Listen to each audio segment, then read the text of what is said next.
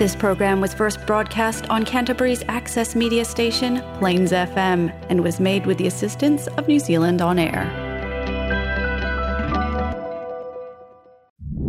Next on Plains FM, we have Movie Talk, a program for all things cinema esque for the discerning film and video junkie.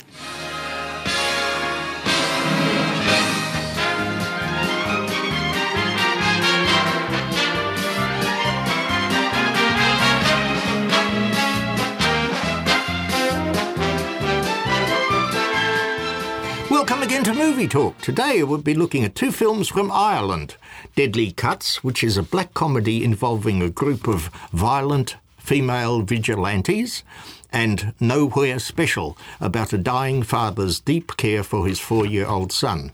We also have a documentary Helmut Newton, The Bad and the Beautiful, about a very controversial photographer. Down the escalator, we're knocking down the shops. Dino's everybody's problem. What the hell do you think you're doing? Let her go! Let me! I'll be taking all I can. Have your money over here, you prick. Murder! There was, when we left that off the menu the last time. Now, the chicken is served in a skewer, so we stab it through. I think we'll have just four vodkas, thanks, Patsy. Girls, your hairstyle show. Council isn't one of going to shut down shop with an award-winning salon in it. We have to try it.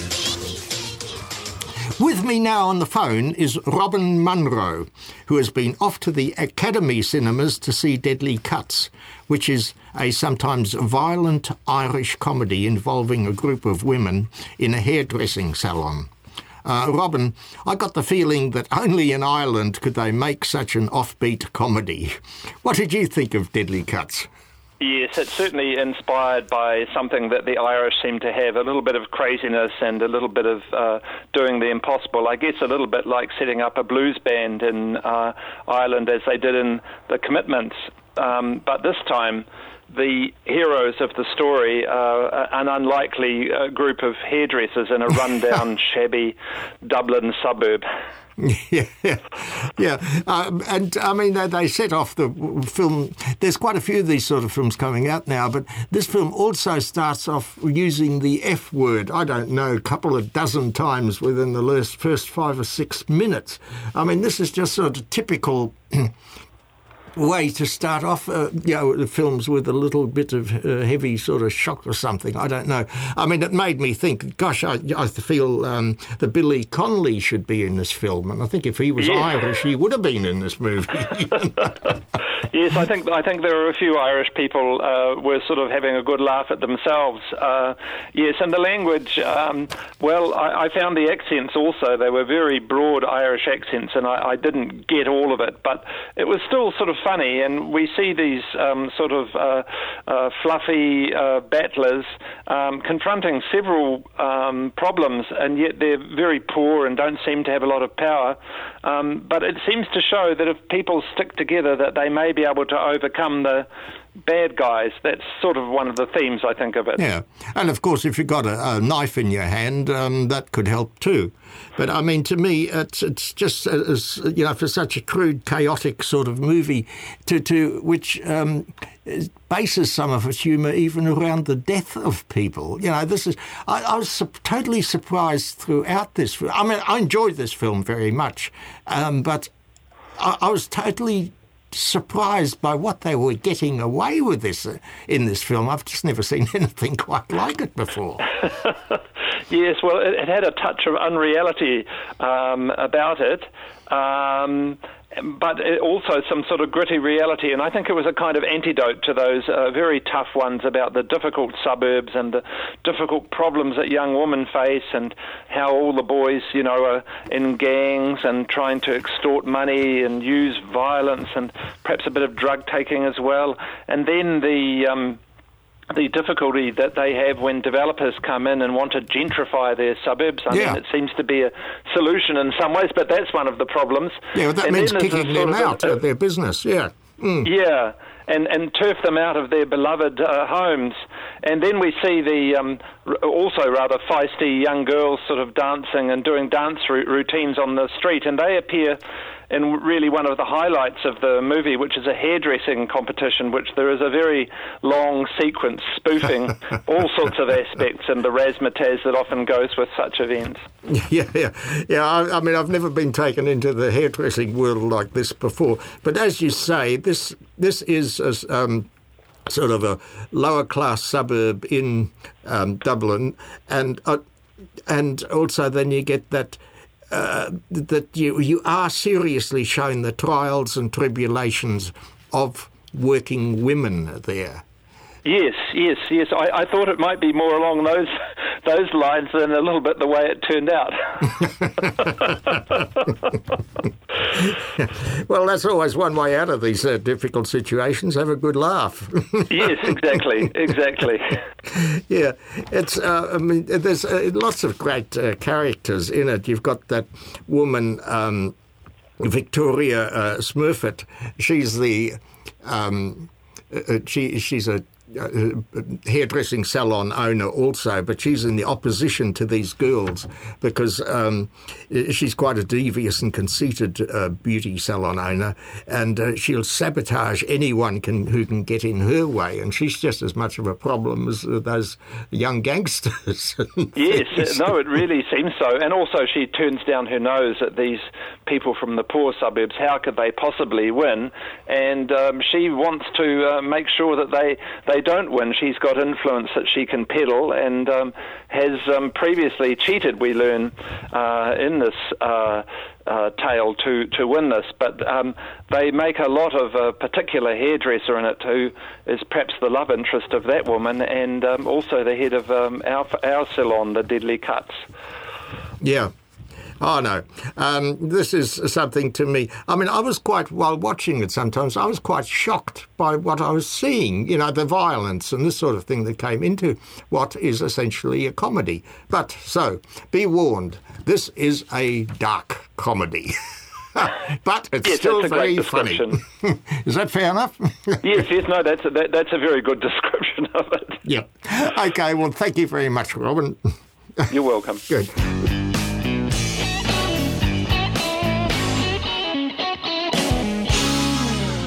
Was Robin Munro with his views on Deadly Cuts, and I'm Hans Petrovic on Movie Talk on Plains FM 96.9. John, we realise you want the best for your son. He deserves a normal family. All the opportunities I never had as a child. And what does he know of your situation? One day, Michael, would you like to live in a different town, different home? Home. I don't want him to understand death. Not yet. I thought I would know when I first saw them. No, yes, not these. That's them. Wouldn't you like a mummy, Michael? There's a limit to the number of families we can consider before taking a decision. This is the biggest decision of my life. This is our responsibility. I always thought that I knew him. But do I know him? In Nowhere Special, when a 35 year old father is given only a few months to live, he attempts to find a suitable family to adopt his four year old son. Carolyn Brown's been off to the Lumiere to see this deeply moving drama. Uh, Carolyn, how did Nowhere Special affect you? Well, for a start, I'm only glad it's an hour and a half long because I don't think my heart could have taken too much more. It was so sad. Well, yeah, But- there was a few There was a few tears. tears. Yes, I wasn't the only one. No, there were a few, yeah, and a few at the end there also. Yeah. Um, but it's a deeply beautiful film, Yeah. and the acting. I mean, don't be put off just because it's a sob fest because it is. Um, but it's just it's just so beautifully done. And the little boy, um, Daniel Lamont, he's only he was only like five when he filmed this. Well, I'd say five. it'd be only four. Yeah, and he's just incredible. And I watched the behind the scenes um, doco on it, and he's just such a sweet little kid. Yeah, he is. I'm surprised how well he handles that Oh. film because essentially the whole film is only father and son Yes, with other with odd people characters. wandering in and out, and um, and they maintain it so well between them. They do. I would have liked to have seen this up for an Oscar for, for Best Supporting Actor for The Wee Boy for a start. oh, my goodness. Yeah. Um, but yeah, no, it definitely, and it was the like Uberto Pasolini, who's the he's the writer, he's the director, and he's the producer of this film, and it's only his third film that he's directed. Well, like we were talking earlier, I'm surprised one film of Pasolini I've seen before was um, uh, the full Monty, which was about uh, six men who formed their own uh, striptease Yeah, you act. probably need to well, that's it. a bit different to this one. It is. You probably need to. Good idea to watch it after this one to help heal your heart. Um, oh, it's not that. Des, I had to go in the Botanic Gardens for a big walk afterwards. But as I said, it's a beautiful film. yeah, Well, uh, the chemistry uh, between the two. well, but I asked you this question because um, I was surprised uh, checking up on the film later. I, I read several film reviews by other people, and all of them admitted to be going into tears, Oh, well- finding this film to be a tearjerker. That's the. I mean, that that is a sign that it's really well acted. Yes, I mean, yes. it, if you can actually believe in the story, I mean, the premise is sad enough, but if you can believe in the story and the characters make that real, then isn't that the whole Yeah. point of a film? And of course, uh, the sort of the beauty of this film is it's sort of its gentle, low key way of looking Oh, at things. because I mean, it focuses on minor details in daily life between the father and son. You know, Yeah. where they go, what they do, what they eat at home, when they go to the supermarket, whatever it may be.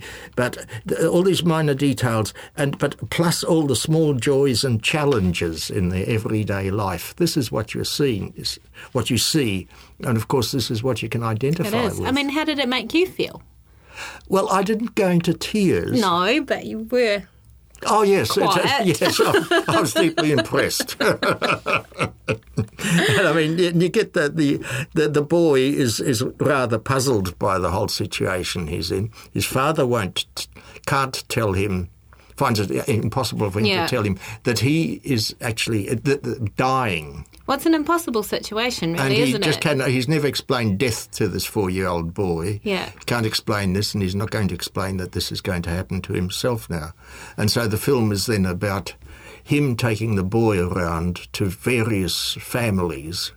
And how hard is that for a start? Yeah, Finding a and new the boy doesn't even know why. Uh, I mean, Yeah. uh, the boy doesn't know first of all where his mum has gone. Yeah, yeah. He doesn't know anything about what his father's uh, keeping quiet about. And then why is he taken to meet all these different families? No, it's, it's just beautiful. I mean, if you want to get over your own problems, go and see this film because it will definitely take you out of them and, and put life into perspective. Definitely. But this film first came out last year. It was in the International Film Fest. Oh, yes. Um, so it was only on a very short run. So it's good that it's come back Yeah. on a much longer run because I think it deserves a, a lot of attention. Yeah. It's. Um, yeah, I mean, it, it, and this is a film, like you said, it, it sort of can haunt you a bit afterwards. It can- yeah, you said you wandered around in the I did. Botanic I wandered Gardens. around the gardens afterwards with my sunglasses on to hide my very red eyes. Um, James Norton, he is a really good actor. I mean, you might remember when we saw him last, probably on screen, on Mr. Jones about the Oh, uh, Russian. Jones. Guy who went in, uh, the English guy who went in behind the scenes in Russia to Mhm. to film what was going on there. Um, Mhm. So he's a very good dramatic actor. I mean, he knows what he's doing, and he knows how to, just with real subtlety, how to make Mm. emotion. Yeah. Yeah. Yeah, it's so ironic. This week we've got two films from Ireland, and uh, this is this one is filmed in Belfast. Yeah, and he does a really good Irish accent, given he's English. Uh, yes, he's English. Yeah, at least this uh, the English in this film you can understand. The other Yes. one is that Deadly Cuts, which is the absolute opposite of sort Yeah. of chaotic. Uh, And it, it must be mentioned that it's the little boy's first time at acting as well, and he's just yeah. Oh, they're already saying that he could go ahead. Great he could. acting. And fortunately, his parents have said that they have no plans to put him in another film for a while, so it was just a play thing, Yeah. playtime for him. Yeah, oh, it's just uh, so wonderful. Um, you know that they've managed to find this. I don't know how they do yeah, that. he's but, such uh, a cute little kid. Yeah. I would adopt him. So anyway, so um, would you say that? Uh, uh, what would you be your advice to anybody who goes I'll to take see? lots of tissues. Yeah, that's it. Get out take along your handkerchief for Yeah. the saddest movie of the season, Oh, definitely. but also one of the best movies. Oh, absolutely. Don't be put off just because it's going to make you cry. well, anyway, I, I've noticed it's all the girls who cry. Oh, now come on. There's a few male reviewers have done the same. Yep. Oh, yes. Okay. Okay. Good. Thank you.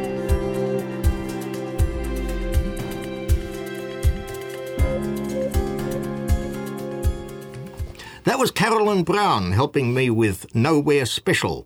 I'd like to thank the sponsor of the show, the Harcourt's Grenadier Accommodation Centre, which is now located at 98 Moorhouse Avenue. If you're looking for a place to live, check out the Harcourt's Accommodation Centre website, assetmanagers.co.nz. That address again, assetmanagers, one word, .co.nz. The films of photographers that I've seen are terribly boring. You could look at any image and say that's a Helmut Newton photograph. The photos were frightening, but there was always a sense of humor. He said, I've always wanted to photograph a chicken wearing high heels. Nothing was serious, everything understated. This man is incredible. He was a little bit pervert, but so am I, so it's okay. Moi, j'adore les femmes.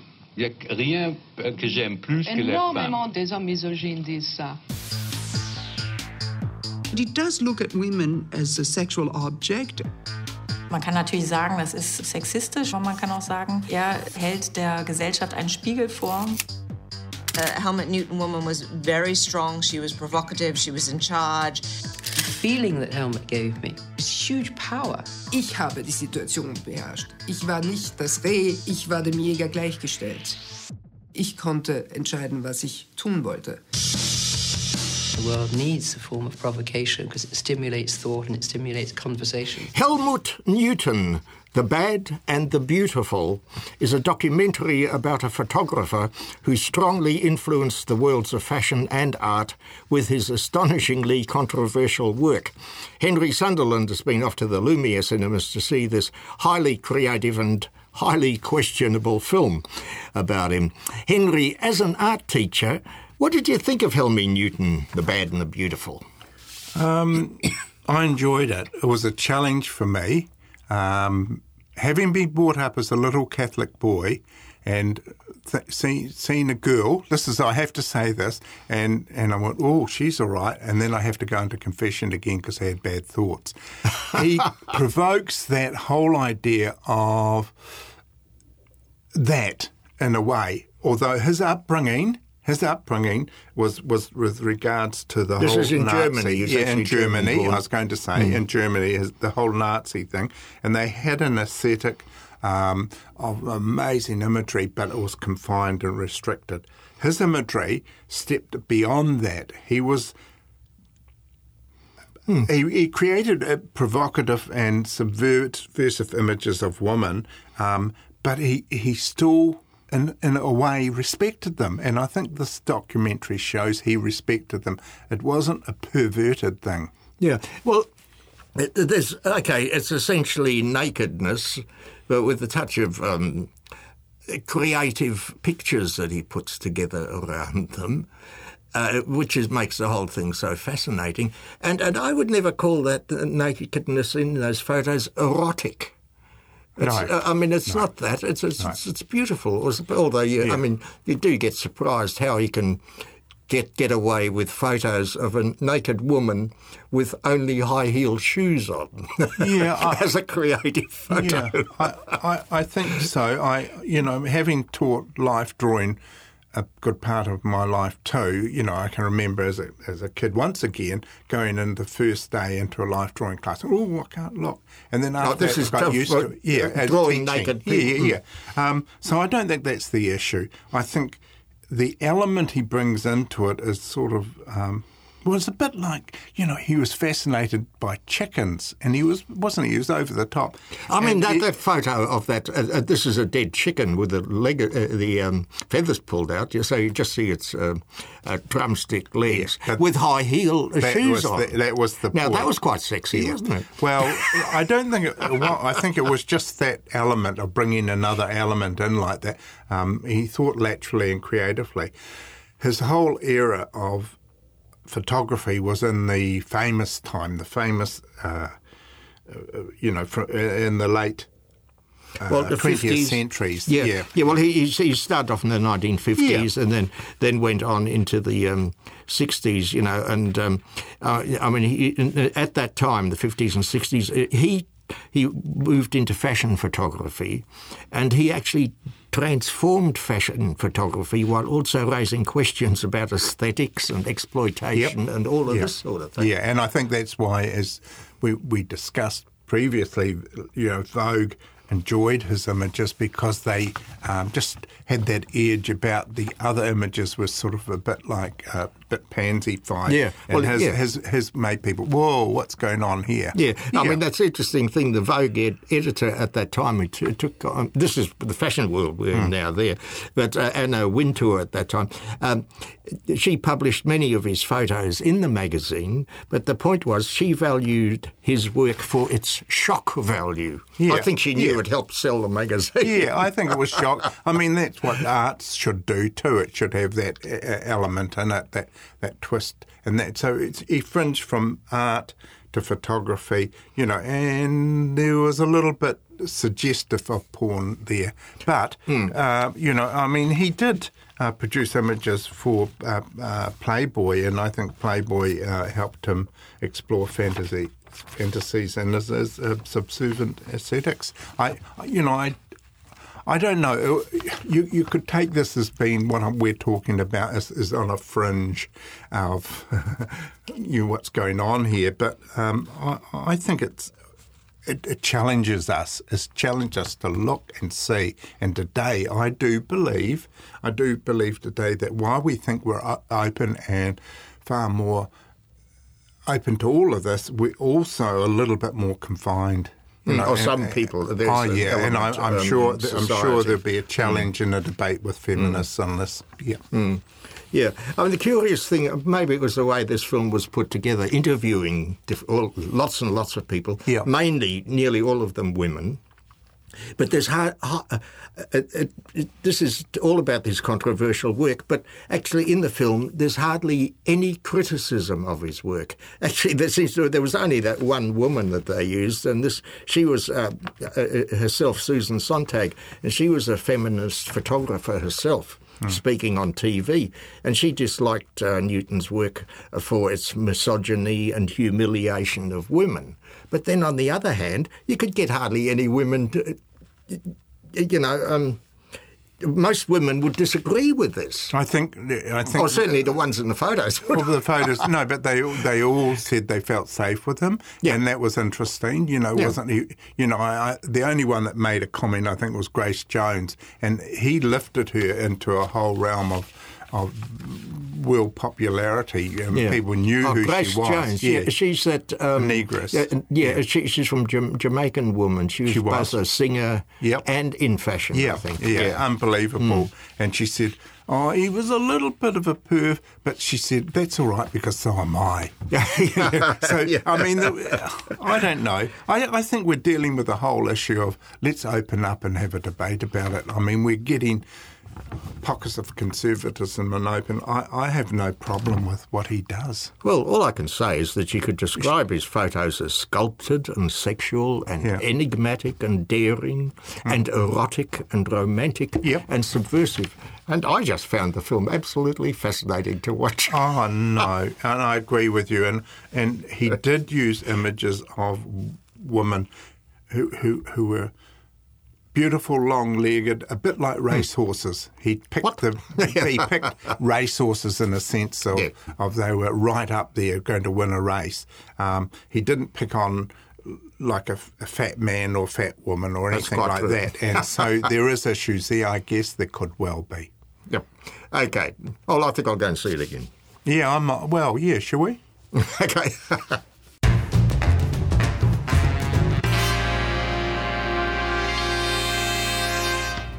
That was Henry Sunderland with his views on Helmut Newton, the bad and the beautiful. And I'm Hans Petrovic, inviting you to listen to Movie Talk again on Plains FM 96.9 at midday next Wednesday.